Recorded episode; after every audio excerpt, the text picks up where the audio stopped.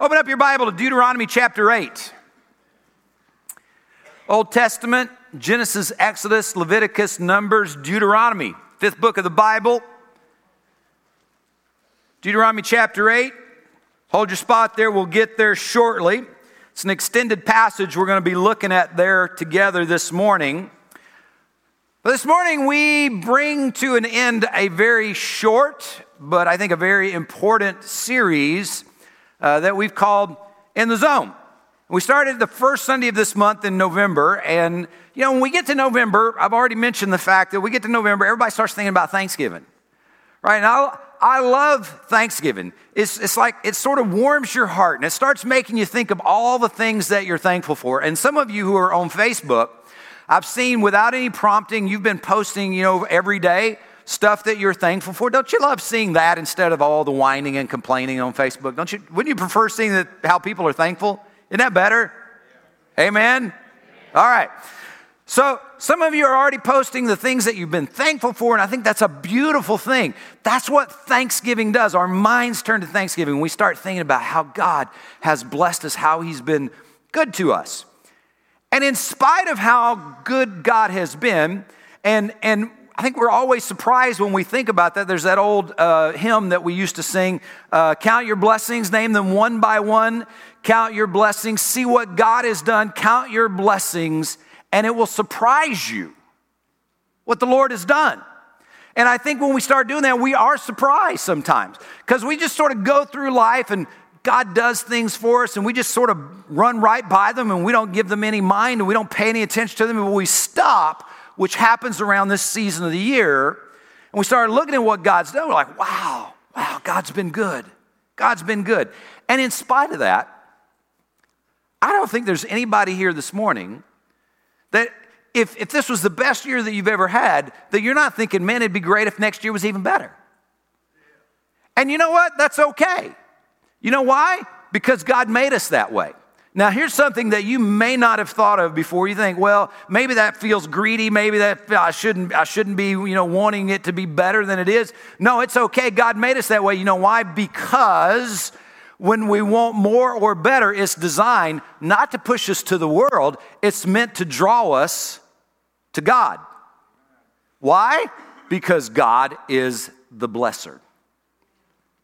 God's a giver in his nature. And when we want more, we want better, it's designed to draw us to the heart of God, not push us into the world. So the idea that you would want more or better than you've had already is not a bad thing, it's a good thing if it pushes you to God.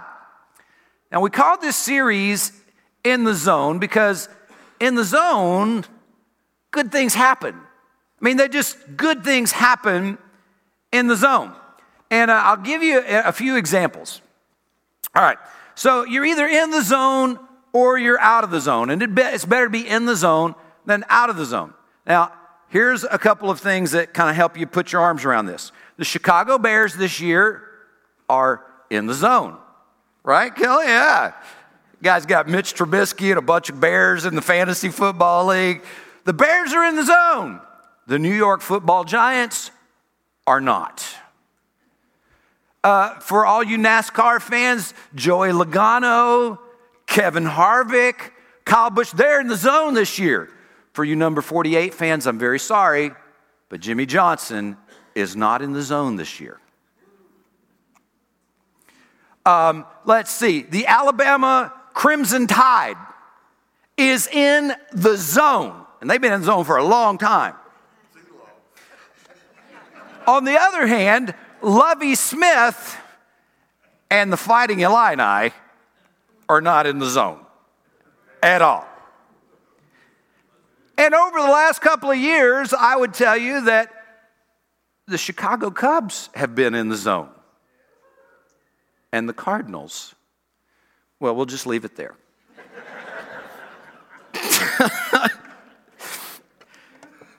we want to be in the zone. Things happen in the zone. God wants us to be in the zone spiritually. Why? Because that's the drop zone of the blessing in his in our lives from him. That's where God can bless us. And let's remind ourselves what we said that to be blessed means. This is very important that we understand this. Blessing means to be on the receiving end of the tangible and the intangible favor of God. The tangible and the intangible. Now let's camp out there for a minute because this is very important. What does, what does tangible mean? It means stuff. Tangible means stuff. It means a house, it means clothing, it means a vehicle, it means a job, it means money, it means stuff. Tangible actually means stuff. It is what it sounds like. It is stuff. Now, I know, you know, we think sometimes that when we come to church, man, we shouldn't, we shouldn't talk about stuff because that's materialistic. But, church, let me just be real clear here. God did not ask any of us to take a vow of poverty when we got saved. He didn't. Now, I know a lot of people think that's all pious and everything, and that, uh, and, and I'm, don't, don't misread this because I'm not saying anything bad here. I'm just saying, but there's a lot of people that think pastors should live in poverty because that, somehow that's holy. No, it's not. Pastors have families to feed, y'all. It's true all over the United States. And God never asked his people, his children, to take a vow of poverty when they got saved. And you know what? This may also surprise some of you, but the Bible does not say that money is evil. You know what it says is evil? The love of money. It's not money that's evil because money is a tool. Money is something that you work with to accomplish something. And so money is not evil, but the love of money is why? Because the love of money starts to contend with our love for God. And when things start to butt up against our role, our priority of God in our life, then that becomes the problem. So the Bible doesn't say that money is a problem. The money, God says that the love of money is a problem. So to be a blessed means to be on the tangible, receiving end of the favor of God. Okay, so that's cool, but what does, what does intangible mean? Well, intangible is all the things that you can't smell, touch, or taste, right? You can't put your hands on it. You can't, you can't manipulate it, but it's things like love and joy and peace and confidence. It's the things that you can't necessarily measure, but it's the things that as God brings them into our life, they fill our life and they make life feel like it's good. Right? All the stuff is fun and it can be useful and it's not bad in and of itself, but it's the intangible blessing of God that makes life feel full and whole and right and well. And, church, God, this morning, I want you to understand this God wants us to live in the zone, the place where He can bless us because He loves to bless us. He's a giver. He wants to give both tangible blessing into your life and intangible blessing into your life. But to do so, you've got to be living in a blessable place, in a blessable way. That's how God justifies giving the blessing. Now, I know everybody in here has kind of a mindset about this is the kind of life I'd like to have. This is the kind of life I'd like to live. And I would tell you this morning, church, that whatever that looks like in your mind, whatever that looks like, it starts and is centered and rooted in living in the zone that we've been talking about. Now, I know some of you in here, you're skeptics. And you think to yourself, well, you know, I'm not living in the zone, you know, like you talk about over those last couple weeks, but I've got blessing in my life. How do you explain that? I've got blessings, so what are you going to do about that, preacher? Okay, well, I'm glad you asked. Fair question. Jesus had something really interesting to say about this in the Sermon on the Mount in Matthew chapter 5. I'll put this one on the screen for you so you don't have to turn to it unless you want to. It's Matthew chapter 5. I'm going to read verses 43 through 45. Here's what he said You've heard that it was said, You shall love your neighbor and hate your enemy. Okay. But I say to you, love your enemies, bless those who curse you, do good to those who hate you, and pray for those who spitefully use you and persecute you. E. Okay, but he said it, so he must mean it. That you may be sons of your Father in heaven. And here's, here's the piece that I think a lot of us don't understand. For he makes his sun rise on the evil and the good. And he sends rain on the just and the who? The unjust. Do you catch that? Church, everybody, everybody in the world gets a little bit of God's blessing. Everybody. You don't have to be a super saint this morning to be catching some of God's blessing falling on your life. You don't have to be Mother Teresa. You don't have to be Billy Graham. You don't have to be anybody like that to be catching some of the goodness of God because Jesus said that God sends rain and sunshine on the evil and the good, the just and the unjust. Everybody gets a little bit. But here's the thing just because you're getting some doesn't mean that you're getting the best. My phone in my back pocket is ringing chicken uh, clucking um, that's my ringtone is chickens clucking Mission Impossible. So, anyway, just totally thrown off my game there for a second.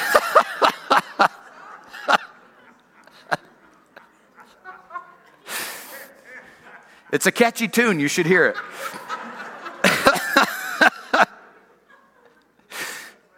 but but just because you're getting some doesn't mean that you're getting the best. Now, let me describe it this way.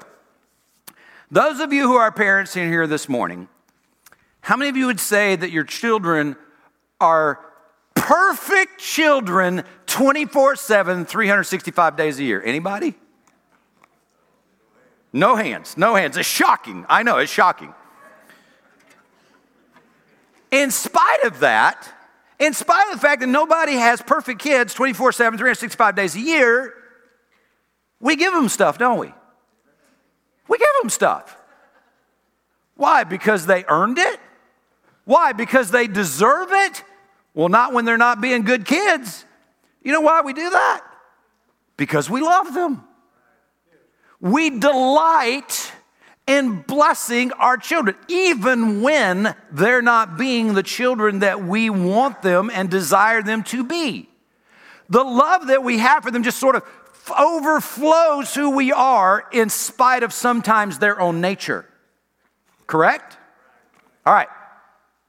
How much more are we inclined to bless our children when our children are actually walking in the way that we've taught them, when they're doing what we've asked them to do, when they're living how we've asked them to live, how much more does that kind of bubble up and flow over and we just want to rain down stuff on them because, man, God, thank you so much for my children. They're a blessing to me. I want to bless them. Right? Now, do you understand the heart of God a little better?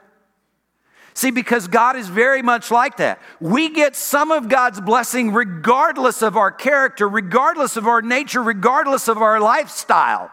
But when we live in such a way that we're following His teaching, when we're living the life that He's asked us to live, the nature of God is to bless even more because we're honoring Him. So, some getting some of God's blessing does not mean that you're getting his best, and it does not mean that you're necessarily living a life that he's pleased with. You're just getting the carryover, you're getting the excess when you could be instead getting the best. But a lot of us live that way. And why in the world would we do that? Why would we settle for less than God's best when we can live smack dab in the middle of the zone of God's blessing. Well, some of you are familiar with C.S. Lewis. He wrote the Chronicles of Narnia. The man was an atheist who became uh, so aware of God that he could not any longer maintain his atheism. He came to faith in Jesus Christ, and God used him in amazing ways. He wrote some incredible things. And he had this quote that I think addresses this challenge that we have, and I'll put it on the screen for you. C.S. Lewis says, We are half hearted creatures who are fooling about with drink and sex and ambition when infinite joy is offered us. We're like an ignorant child who wants to go on making mud pies in a slime because he cannot imagine what is meant by the offer of a holiday at sea, a vacation at the beach. We are far too easily pleased. You know what he's saying? We're like that little kid who can't comprehend the awesomeness of what can be available to us. And so we just keep doing this little thing that we're doing over here, and we, we're sort of satisfied because we don't have a concept of how much better it could be. And C.S. Lewis says that those of us who are Christ followers are very much like that child. We have infinite joy that is offered to us, amazing blessing that we cannot comprehend that God offers us by living in the zone of His blessing, by honoring Him with our life and our choices. And yet we get a little bit of the leftovers here and there, and we think that's good enough because we don't understand how big the zone of God's blessing is in our lives. Now, I shared with you before that statistically, I, and I, I don't know what any of you make this morning. I don't know what your giving situation here is at Orchardville, but statistically, I can tell you that over about 75% or two thirds, or three quarters of the people who are sitting here right now are not experiencing God's best. You could be, but you're not. And the difference is how we approach this issue of the tithe. It's all centered around this issue of the tithe. And last Sunday, last Sunday, we talked about bringing the tithe. And tithe is one tenth or 10%. It's, it's, it's a word of measurement. It's like inches or mile or meters or pounds. It's a measurement. It's like people get all freaked out when they hear the word tithe. They go, ooh, that's a Bible word, it's a holy word. No, it's just a measurement. It means 10% or one tenth. And the Bible tells us that we are supposed to bring 10%. I mean, people go, oh man, are we going to talk about giving again in church? No, no, we're not. Because we're not talking about giving at all. We're talking about bringing. There's a huge difference, church. You know why? Because I don't give what's not mine. Somebody say amen to that. I don't give what's not mine. We're not talking about giving this morning. We're talking about bringing because the tithe, 10% of your increase, of my increase, of our increase, belongs to who? It belongs to God. And it is a tangible way that I can demonstrate not only to you, but to myself and to God that God is first priority in my life. Now, I know some people, they, they hear anything about the tithe and they think, man, 10%, that is so unreasonable. That is so unreasonable. God, I, I don't make enough, it's so unreasonable. Well, I, I, I, was told of a man that I, I, know many of you here this morning are probably familiar with. You know his story. I didn't know his story. I thought this was kind of cool. He was a man who lived uh, kind of a hard life, lived away from God. Uh, God radically saved him. And when he heard this church talking about the tithe, his response was, You only want 10% because the devil wanted it all. His name was Mon Dench. Uh, I mean, um, Monty. I had Mon. Yo, Mon.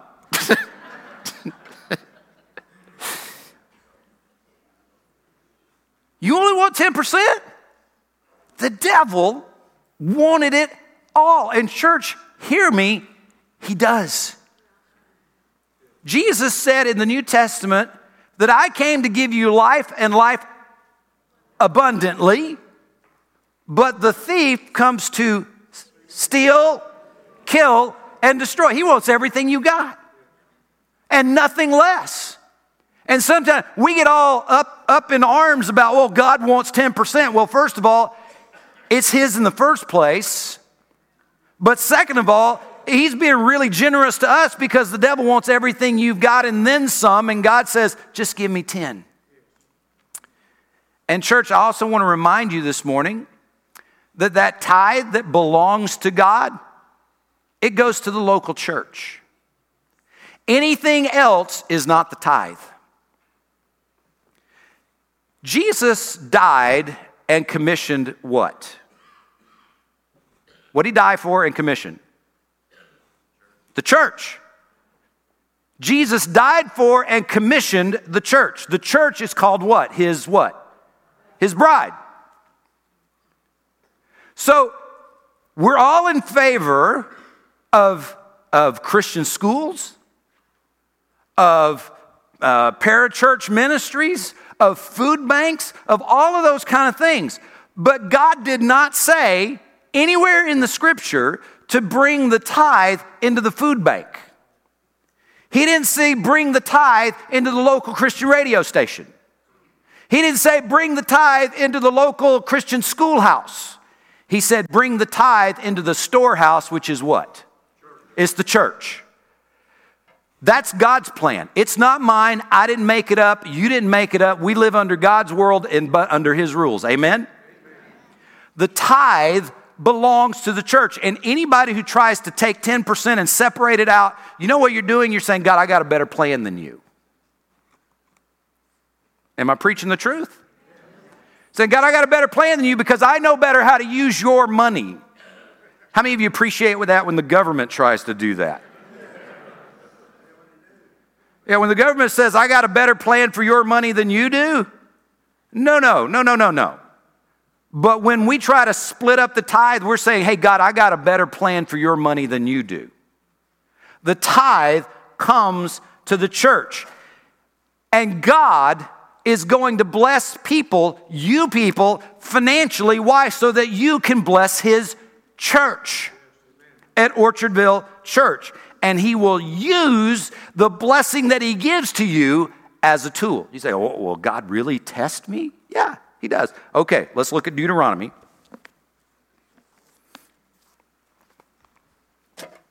Chapter 8. I'm going to begin reading in verse 11. Deuteronomy chapter 8, verse 11. Here's what Moses says through God, or God through Moses, sorry. He says, Beware that you don't forget the Lord your God by not keeping his commandments, his judgments, and his statutes, which I command you today. Lest, when you have eaten and are full, have built beautiful houses and dwell in them, and when your herds and your flocks multiply, and your silver and your gold are multiplied, and all that you have is multiplied, when your heart is lifted up, and you forget that the Lord your God, who brought you out of the land of Egypt from the house of bondage. Now, let me just stop there for just a second. You look at that passage of scripture. He says, When you've eaten and you're full. So, does God condemn eating and being full? Does he? No. No, he says, When you've done it. Uh, he says, When you've built houses, beautiful houses, and you've dwelled in. D- does he condemn that? No. No, nothing, nothing wrong there. He says, uh, when your flocks and your herds multiply, does he condemn that? Nope, no condemnation there. And he says, when your silver and your gold are multiplied, does he condemn that? No, in fact, and then he says, when everything you've got is multiplied, does he condemn that? No. In other words, God is speaking almost as if that's an expectation, is he not? When this has happened, when you've built and enjoyed this house, when everything you've got is multiplied, when your flocks and your herds are multiplied, when your silver and your gold is multiplied, when all of these things happen for you, beware. Don't forget that it's God, in verse 15, who led you through that great and terrible wilderness in which were fiery serpents and scorpions, and thirsty land where there was no water, who brought water for you out of the flinty rock, who fed you in the wilderness with manna, which your fathers did not know, that he might humble you and that he might test you, and to do you good in the end. And then you say in your heart, My power and the might of my hand have gained me this wealth. He said, Be very, very careful that when all of these blessings have come your way through my good hand, that you don't wind up saying, Look at what I've got because of what I've done. And then he wraps that up by saying, You shall remember in verse 18 the Lord your God, for it is He who gives you the power to get wealth that he may establish his covenant, which he swore to your fathers, as it is this day. Who did God say gives you and me and us the power to get wealth? Who gives it? He does. It's God. The strength you have, it's God's. The mind that you have, it's God's. The skills that you have, they're God's. The opportunities that you've got, they're there because God gave them to you. He says, Don't you dare forget when all of the blessing starts accumulating to your favor that it was me who did it for you, and don't you dare start taking credit for it yourself because then it's going to go badly. Church, we have to remind ourselves that God is responsible for every good thing that we have and enjoy in this life. It's God. It's God, it's God, it's God. And we remind ourselves primarily through tithing. And it's a lot easier when we understand that we're managers and not owners. Now, because we want to own, we want it to be ours. But God says it's not yours. You're managing it. And God has much greater blessing when we're thinking managing instead of possessing. How much can you hold when your hands are like this? Not much, huh? It's nowhere near what you can hold when your hands are like this. Am I right? When we're possessing, when we're trying to hold on to stuff, this is what we do. It's mine. Mine, mine, mine. I'm not going to give it up. I'm not going to lose it. God says, I can drop so much more in your hands if you'll just open them up. So much more that you can have and enjoy and use.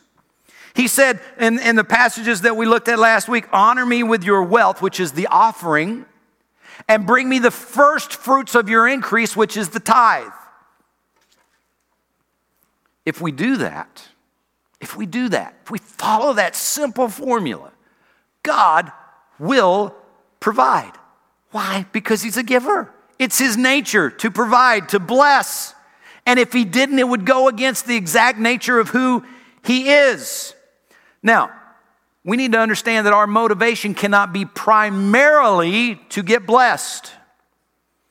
Our motivation is to please the Lord, who gave His life for us as a ransom.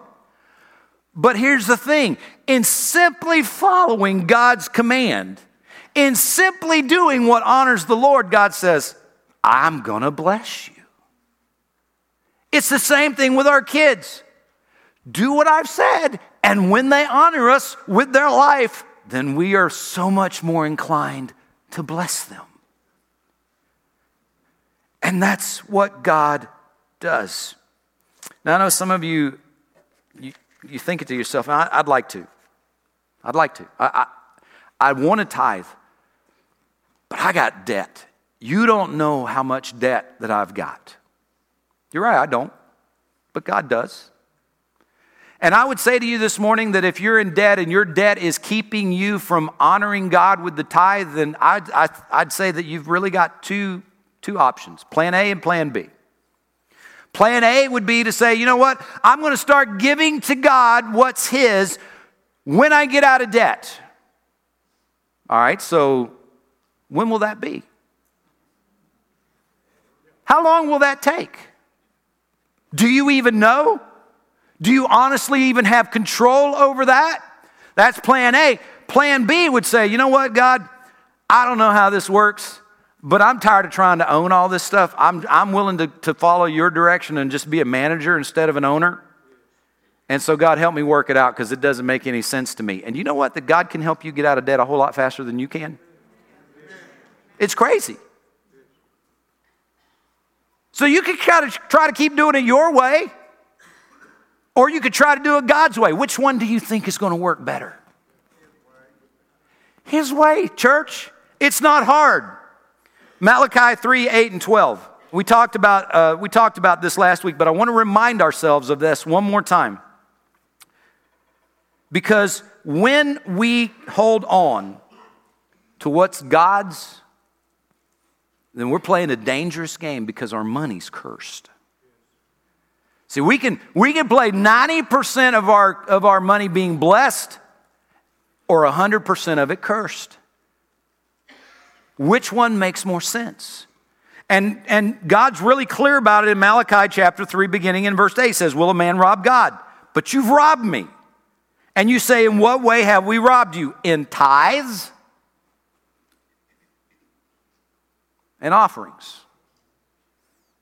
You've robbed me in tithes and offerings. And the very next thing is very scary to me. He says, Because of that, you are what? What's the next word? You're cursed. With a curse. That doesn't sound all that appealing to me. I don't even want normal people to curse me, much less God.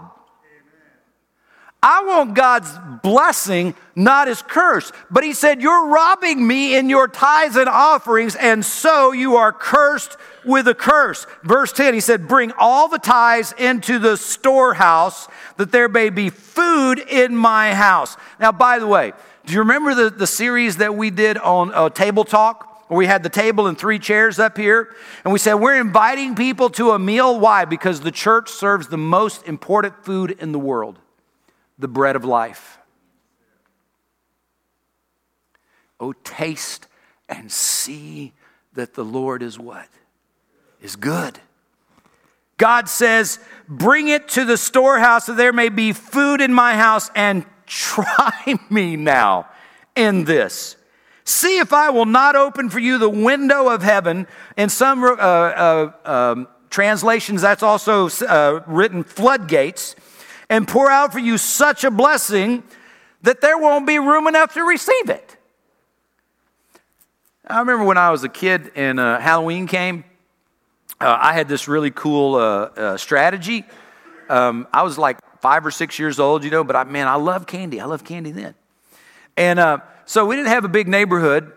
And, uh, and I learned, I learned a long time ago that people have, they feel sorry for the kids that don't have much in their bag. I'd get my, my bag about halfway up, I'd run home. I'd dump it all out. And then I'd hit the, the circuit again. It was a beautiful plan. Because if I went around and I got my bag full and somebody wanted to give me more, where's it going to go? It's just going to hit the floor. I can't keep all that. So I wanted to make sure I had room for more. When God says, Test me in this and see if I won't open up the window of heaven and drop so much that there is not room enough to hold it all. Like, God, let me get some of that. Amen. Give me some of that. I want to go back and empty that bag over and over and over again because I want all that God's got for me. And I want all that God's got for you. And I want you to want all that God's got for you. You know why? Because that's what God wants for you too.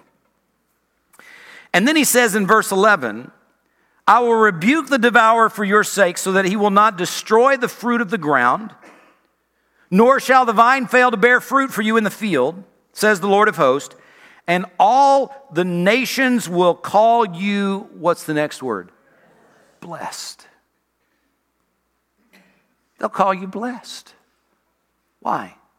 Because they can see that God's people have been on the receiving end of not only the intangible, but also the tangible favor of God. And it's evident for the world to see. And you go, how does that happen? How in the world can you make that work in your life? Well, because I've got a God that makes it work. That's how. And I love the idea that he says, See if I won't open up the windows or the floodgates of heaven. Now, church, this is way cool because there are only three situations in all of Scripture where the idea of the windows of heaven or the floodgates of heaven are referenced in terms of what God does. The first one was Noah and the flood. Open up the windows of heaven, the floodgates of heaven, and the earth was drenched. It was overwhelmed with water. That's exactly the same term that God is using on time, the kind of blessing that He wants to drop on you if you will honor Him with your tithes and offerings. Wow! Does that not blow anybody else's mind here this morning? God flooded the world by opening the windows of the floodgates of heaven. It's the same term. The only other place that this is used is at the end of the world when God says that He will, oh, and this is, is from a passage in Isaiah, when God says that He will open up the floodgates of judgment. That's going to be awful. And it's going to be overwhelming. That has yet to come, it has not happened. One already has, and one currently is. If, if, if, if we will obey him and trust him, he will open the floodgates of heaven. Now, I know sometimes people think, well, I know so and so is, they're tithing. Their life doesn't look all that blessed to me. How can you say somebody's being blessed when their life looks like a struggle? Well, because you can have a blessed life that is a challenge in one area, but blessed beyond measure in another. Now, let me take you to the passage that we looked at last week. Second book of the Bible, Exodus chapter 23. We looked at a portion of this scripture last week, but I want to look at just a little bit more of it this morning. Exodus chapter 23, starting in verse 19. God says, The first of the first fruits of your land you shall bring into the house of the Lord your God. So he says, The first thing you got, it's not just the first fruit, it's the very first of the first. I want the first of the first. Verse 20, he says, Behold, I send an angel before you to keep you in the way and to bring you into the place which I have prepared. Beware of him, obey his voice, don't provoke him, for he will not pardon your transgressions for, by, for my name is in him. But if you indeed obey his voice and you do all that I speak, then I will be an enemy to your enemies and an adversary to your adversaries. How many of you would like God to be an enemy to your enemies and an adversary to your adversaries? You sign up for that? Absolutely. You think that's a blessing? You better believe it. All right? And then he continues Verse 23 For my angel will go before you and bring you to, into the Amorites and the Hittites and the Perizzites and the Canaanites and the Hivites and the Jebusites and a bunch of other sites. He says, And I will cut them off. And you shall not bow down to their gods, nor serve them, nor do according to their works, but you shall utterly overthrow them and completely break down their sacred pillars. Verse 25 So you shall serve the Lord your God, and he will bless your bread and your water and I will take sickness away from the midst of you. Now, let me tell you a personal story. Those of you who've been in the military, uh, you know that one of their problems is not overpaying uh, military personnel. Not a problem that the military has. Uh, so it's not like you know you're making money hand over fist if you're serving in the military. But one thing, one thing that is good, is no matter what happens to your family, it's taken care of. I mean, in terms of health care. It's, it's just part and parcel of, of serving in the military. Well, when I got out of the Army uh, and I went and, and kind of got a regular job, um, found out that the uh, insurance was like way more expensive than I thought. Like, wow, that's crazy. And um, at the time, Brandon, our youngest, had just turned one year old, just turned one year old. Zach was four and a half. Now, any of you who've had children that are one year old and four and a half, tough season of life for them. They get sick all the time. So I'm looking at this and I'm looking at what we've got coming in and going out. And, and I came home and I told, I told Leslie, I said, sweetie, I said, here's the reality. I said, this is what, what I'm going to be making. This is what's going out the door. I said, so we've got two choices. We can buy insurance or we can tithe. You remember that conversation? I said, we can buy insurance or we can tithe, but we can't do both. And so we made the decision together to honor the Lord. We bypassed insurance with a one year old and a four and a half year old. Most people say that's crazy. Yeah, it was. But do you know, in two and a half years, we made one trip to the doctor. One. You know why? Because God was blessing. See, when you tithe church, it doesn't mean that you're going to have so much money you're not going to know what to do with it. But it does mean that you're honoring the Lord with your life. And it means that you become aware of His blessing in all sorts of ways tangible ways that go in your pocket, tangible ways that don't go out of your pocket, intangible ways where you know that God is for you. We have asked you as a church that before this season of craziness begins to happen on Friday, before we lose our minds and we start spending all the money we've got to impress people that we don't even care about?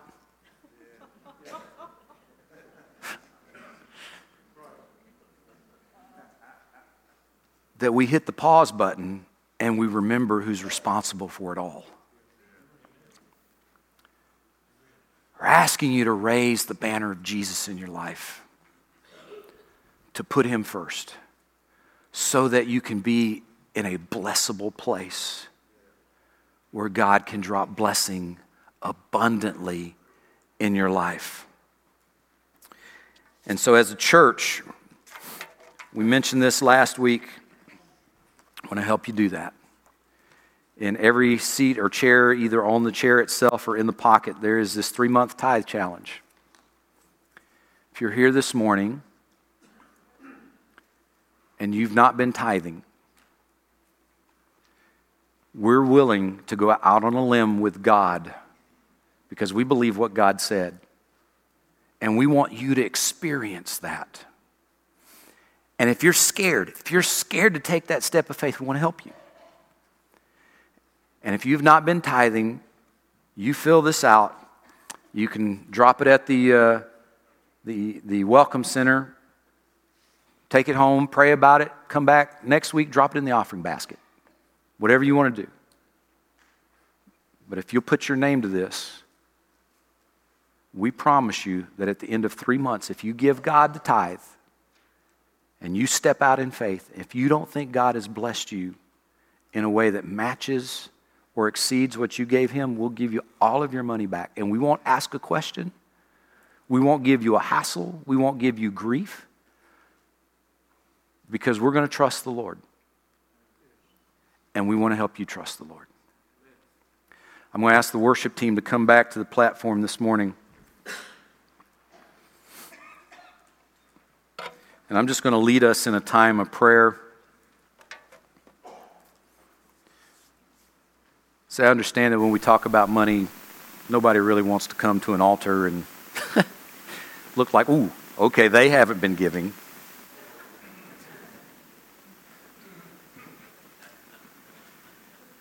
See, I'm a real person. I get it. But also know that God can be working in your heart right where you sit. And so I'm going to lead us in a time of prayer. Bow your heads and close your eyes. Father, as we conclude this series, and we talk about how, God, you're a God who blesses. Lord, the first way that you did that was to give us your son, Jesus. Lord, without Jesus, we're lost. Without Jesus, we could never know the fullness of the life that you've called us to. Lord, if there's anyone here this morning that needs Jesus as their Lord and Savior, I pray that today will be a day of decision for them. God, as they think about Thanksgiving and something's just missing, that, Lord, you'll help them to know that that place in their heart that needs to be filled is Jesus.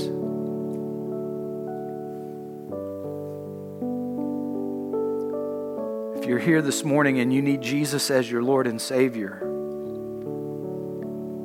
I want you to pray with me wherever you are right now. Father, on this Sunday before Thanksgiving, I want to thank you for Jesus. Want to thank you that He died for me, and I feel it this morning. God, I want you to forgive my sin, and I want you to come into my life. I want to receive you as my Lord and Savior. God, I want to begin living for you and walking with you, and I don't even know exactly what that looks like right now, but God, it's what I want. So, God, as best I know how this morning, I give you my heart and my life. Bring me into your family help me begin this journey today. God, for those who have made that decision long time ago or even recently, but have been struggling in this area of the tithe, God, I pray that you will help them to connect Proverbs 3, 5, and 6, and Proverbs 3, 9, and 10 Lord, help us to trust in the Lord with all our heart, in all our ways, acknowledge you, and you will direct your paths, which means giving you our first fruits so that our barns will be full. And God, on paper, it may not make sense this morning. On paper, it may not, it may not add up. But Lord, you're your kingdom doesn't always make sense to the world's eyes, to our natural eyes, but in faith, God, it all works. Lord, help everybody in this church today find a way to get into a place in their life where they are receiving your best and not just the leftovers. God bless the words of our mouth meditations of our heart, and the choices that we make. In Jesus' name, amen.